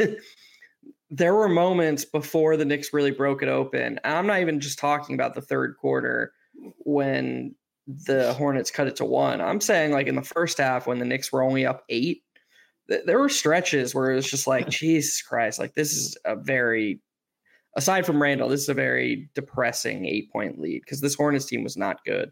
Yeah, I mean, they um, definitely shot themselves in the foot multiple times today. It just felt like they were playing dumb at various stages. Um, all, like the last thing that RJ can RJ, can you just fucking dunk that next time? Enough with this finger roll shit. Just fucking go up and yam that shit, or you you're either gonna go foul or you're gonna get or you're gonna dunk it. Like th- there's none of this. Like enough with the finger roll. Enough. Like you got a full head of steam coming down the lane in transition. Dunk the ball. Enough. Like I, I we don't need to see the finger roll thing.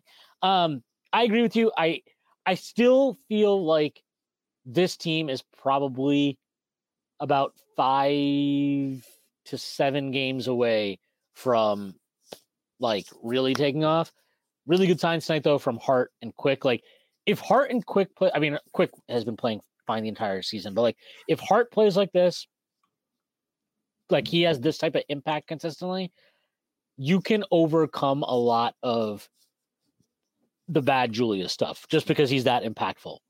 And that's huge for this team because I still am wary of like, oh, Julius is going to get it together. Like I I just am. Like I I know that he scored efficiently against Phoenix and then he scored efficiently again tonight. This is an opponent, and honestly, Phoenix is an opponent too, given like their personnel. That it's not too surprising that he scored well inside the arc. The three point shooting is still not good. You know, he ended up going what two of seven tonight. Like he still has not had a real positive um shooting game. So that that is concerning for me. Um and I think that's definitely something to uh to get to get uh to, to keep an eye on. Last Walt Clyde Frazier, the drop off from Van Gundy to Don Chaney. Then bringing Chaney back was rough for me as a fan. Yeah, Chaney sucked and he was just clearly not good enough. One uh one thing I will say to you know anyone sticking around, if you're staying up for the next hour or two, the Warriors need to beat the Kings by 12 or more to advance. So I mean, this could be I don't know. This could be like the first time in NBA history that there's a 12 point game and they're both teams are still trying at the end to try and get maxing this out. different. Right, still maxing out because um yeah, I mean It so, makes it cool. I gotta yeah, we didn't even talk about it. So I guess we like let's just talk about this before we leave. This in-season tournament's awesome. Like I was skeptical that I thought it was a good idea, but in my I was also like, it'll probably take a few years for this to to become a thing. I think it's cool that fans are into it. I think it's cool. Like you could like Mike Breen was like a kid in a candy store about this. Um and and I think it's cool that like you could you can see the players care about this. Like they're into it. They want to be in the tournament. You know, they want a chance to go to Vegas. Um, and this is what uh, Jack Coogan, Shwin, you need to respect in season tournament point differential numbers. yes, I, I do. Uh, he also said, respect IQ's huge free throws up 22. Yes, I agree. Uh, a lot of huge, Breen had a lot of like huge shot here, but he quickly got a ba- quickly got a bang when he hit that like a three in the fourth quarter. By the way, like Oh to put us back up 23 was like Breen was like bang. I was like, dude, relax. Just calm down. Quickley was ridiculous in that fourth quarter. I never want to see him play like that ever again. That was just that was too much for me. Like I don't know. I just The funny thing is, you know that like Julius was happy to do it too, right? Because he was like, Julius was loving it. He was Yeah. like, "Give me those assists, buddy." yeah, Like, yeah, exactly. That's that's dude, what it was. That's what it was. It was actually kind of hilarious to watch that.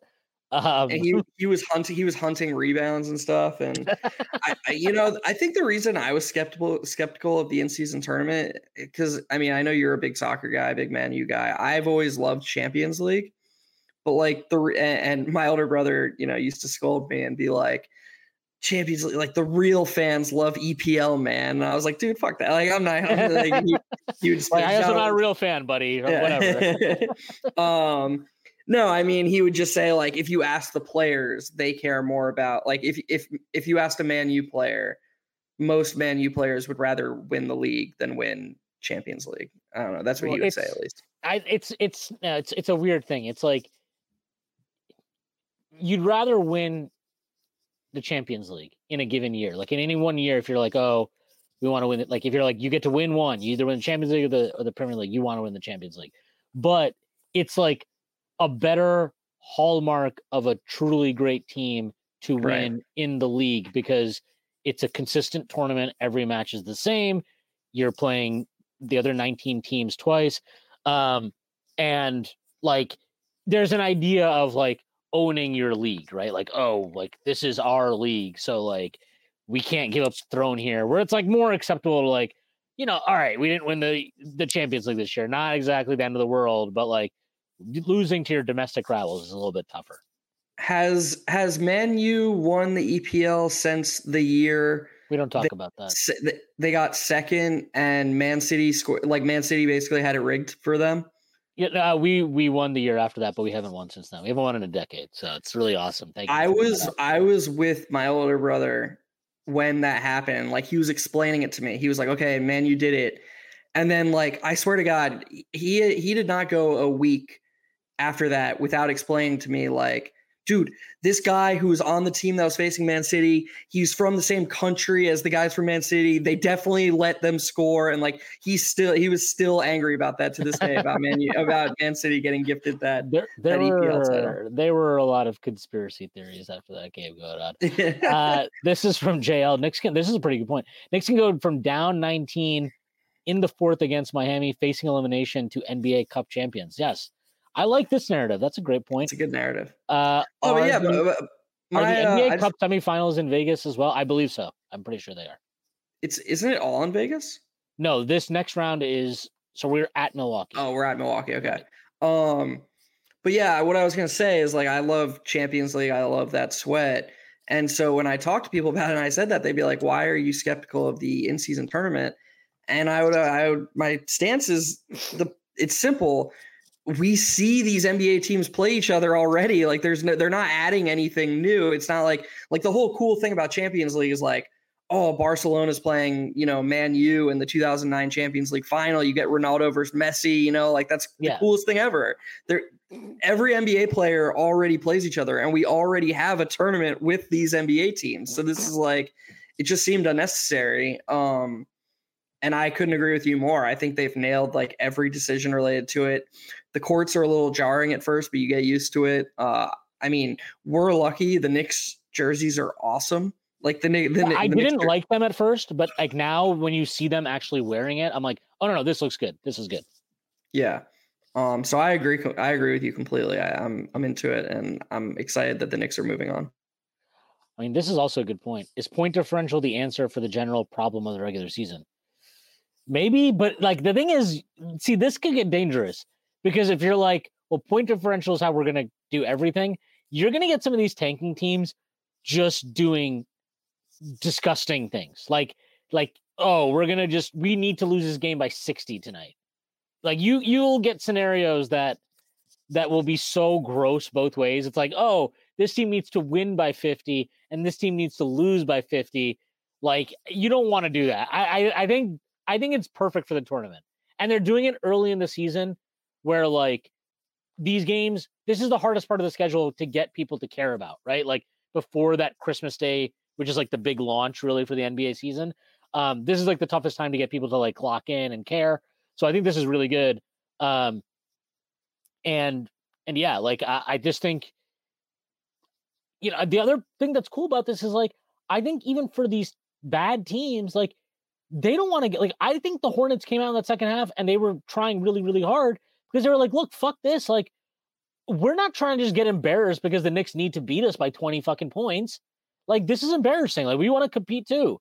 And I think you get a higher intensity because of that. Because honestly, there's a chance tonight, if there's none of this going on, like the Hornets could have just mailed it in, you know, fucking seven minutes into that game and just been like, fuck this. Like, it's New York. Let's let's you know let's get out of here let's hit 1 OAK uh and you know get bottles and we'll bounce tomorrow morning like it could have just been a, a a disgusting game and instead you know like obviously the Knicks pull away at the end and we get this crazy fourth quarter stuff going on but like you know they made it competitive for a bit and you know like i think even the bulls like i, I know they got destroyed by the way the bulls are just that team is like talk about a team waiting for december 15th so that more players in the league can, can, can get traded.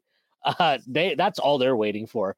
Um, but like even they like cut the lead back down to like 25 or whatever it was. You know what I mean? So I think you're getting some and and to your point, I I I'm with you. Like I think this end of this game, it kind of doesn't matter.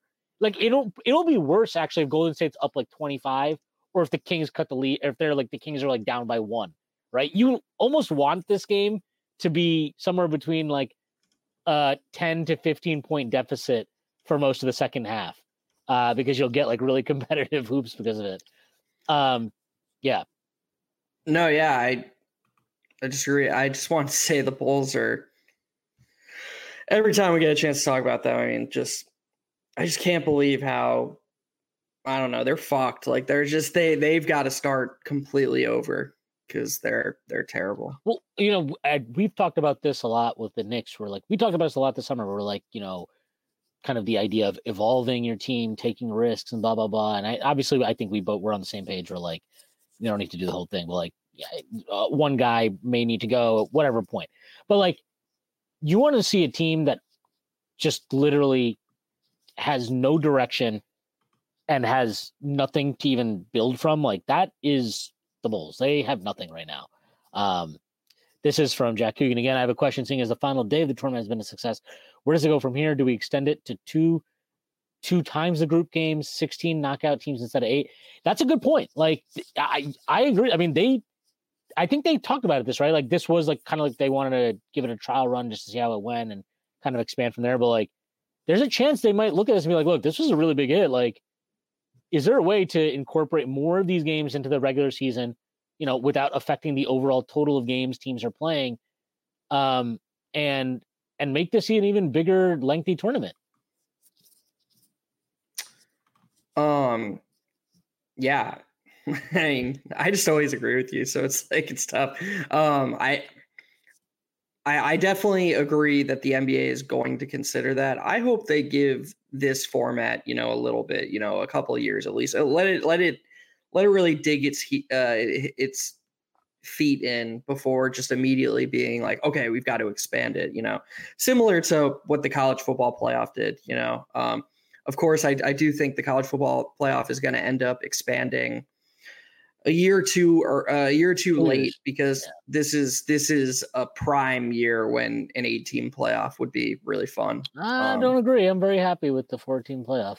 I'm sure you are.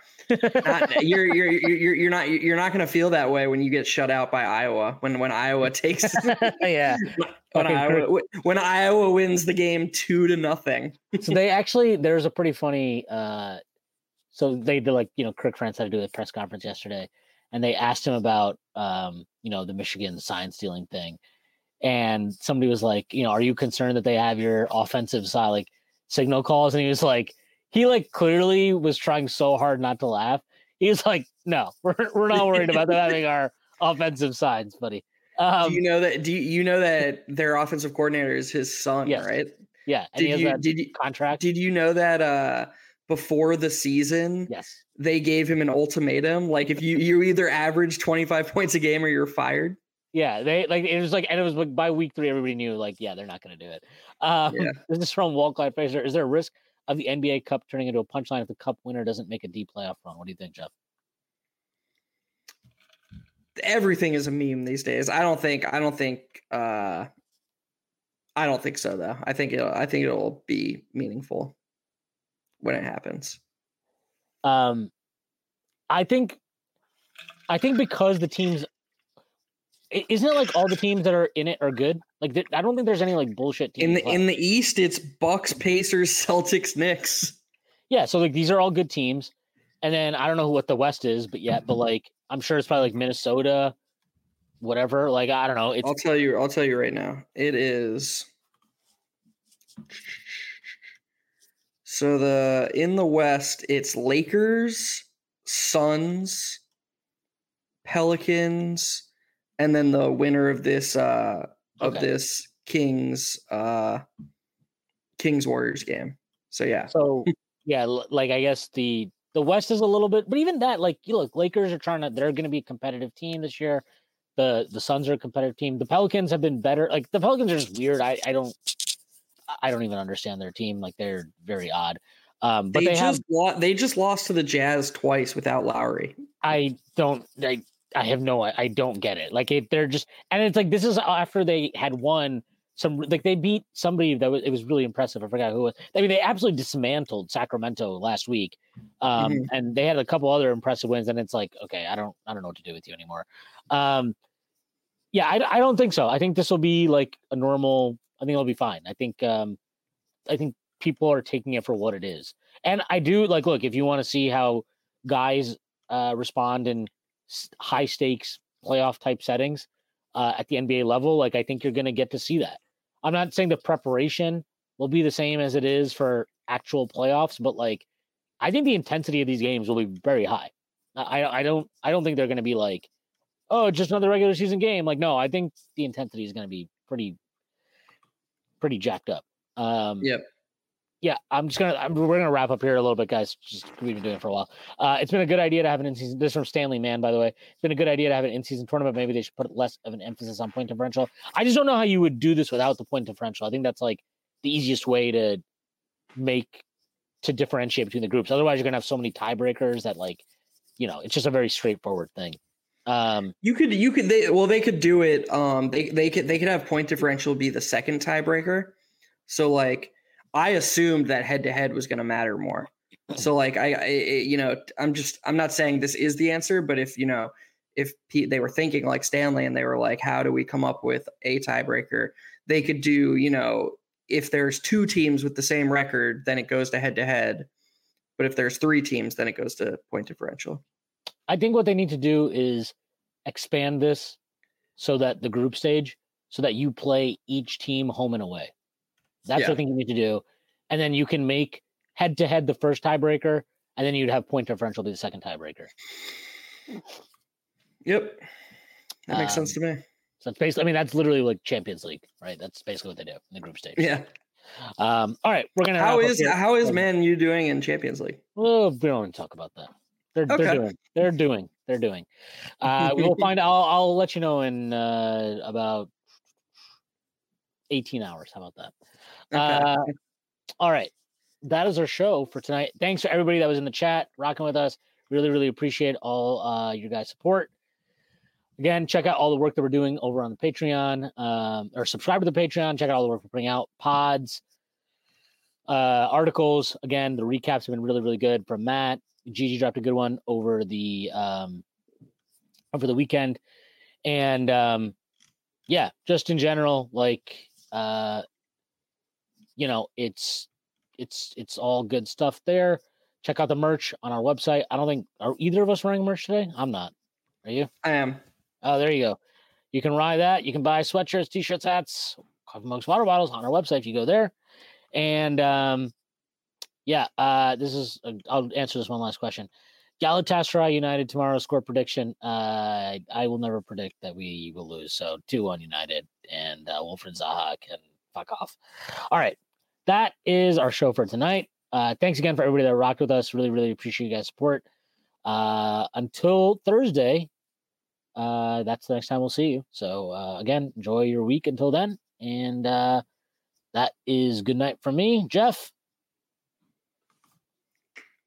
Later, guys. Later, guys.